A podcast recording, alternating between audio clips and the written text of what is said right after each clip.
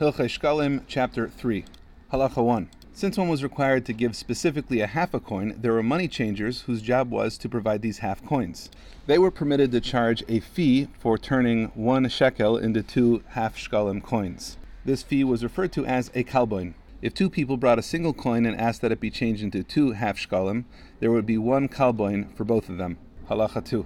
The only people required to pay the kalboin, however, were people who were required to give a half shekel. Someone who gave voluntarily, like a woman, was not required to give a kalboin. If two people went to money changers in order to change a shekel into two half shkalim, and one of them was not obligated, they would not have to give a kalboin.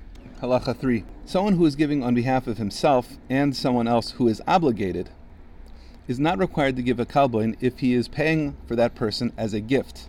So if Ruvain was paying for himself and for a poor person who he knows, he would not be required to give a kalboin because his gift increases the number of chatzi shkalim that would otherwise be collected. However, if he's simply lending the money, he would be required to give a kalboin. Halacha 4. Brothers who have not divided their estate left to them and partners are not required to give a kalboin. But with respect to partners, this is only true if they've conducted business with the funds of the partnership and the initial funds are no longer there. But if both partners contributed money to the partnership and they have not yet spent the money, it's still considered as if it's their individual money, and so therefore both would be required to bring a kalboin. Similarly, if they divided the assets of the partnership, it's their individual money, and they'd be required to bring a kalboin. Halacha 5. Similarly, if brothers or partners have an animal and funds, and they divide the funds, so they would be required to give a kalboin on the funds. But if they divide the value of the animal, they're not required to give a kalboin, as long as they did not divide the funds. Halacha 6.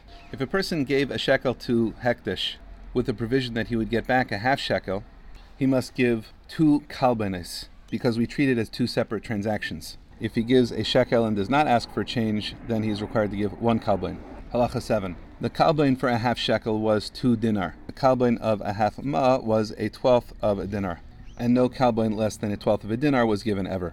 The kalbainis were not added to the same fund as the half shkalim, rather, they were collected separately and they would be separated until they were needed. Halacha 8. A person is obligated in the half shekel until it reaches the treasury, so if it doesn't reach the treasury, the person continues to be obligated. By this logic, if an entire city gave their shkalim to an emissary, and this person was not paid and it was stolen, the emissary would take an oath that he was not negligent and that he did not take them, and he would be free from any obligation. The people in the city would then still be obligated. If the first shkalim were later found, they were already consecrated, as were the second set of shkalim, so both would be added to the treasury, and the second set would go against the previous year, not the upcoming years. Halacha 9. If the person who was sent with the shkalim was paid, then he would not be liable in the case that the shkalim were stolen by bandits. But he would be liable in the case that the shkalim were lost or stolen by people who were not armed. At this point, if the temple treasurer had already set aside the funds, as described in the last chapter, specifically in Halacha 9, then the people in the city would not be liable to give a second time in the case that the funds were stolen by bandits. Otherwise, in the case that the funds were stolen by bandits, the emissary would be required to take an oath, and the people in the city would be required to pay a second time. Halacha 10. Similarly, if someone gave money to a person to pay on his behalf, and that person took the money and paid on his own behalf instead, if the money had already been set aside, as discussed in chapter 2, then the agent has misappropriated hekdesh, consecrated property. If the money has not yet been set aside, then at least the agent is required to return the half shekel to the person who paid it to him. He is nonetheless credited for having paid the half shekel. Halacha 11. Similarly, anyone who pays mach chasitza shekel out of hekdesh is liable for misappropriation of hekdesh, but he is credited for the half shekel. If the chatzi shekel was from Meiser Sheni, he should take the equivalent value to Yerushalayim and eat it there. If it was from selling Shemitah, he must eat the equivalent value with Kedushas Shvius. If he had taken the shekel from an Ir Nidachas, which had been destroyed, it is as if he didn't pay anything. Halacha 12. If someone set aside a Chatzi shekel thinking he was obligated, then found out he was not obligated, it is not considered hekdesh, it's not consecrated yet. Halacha 13.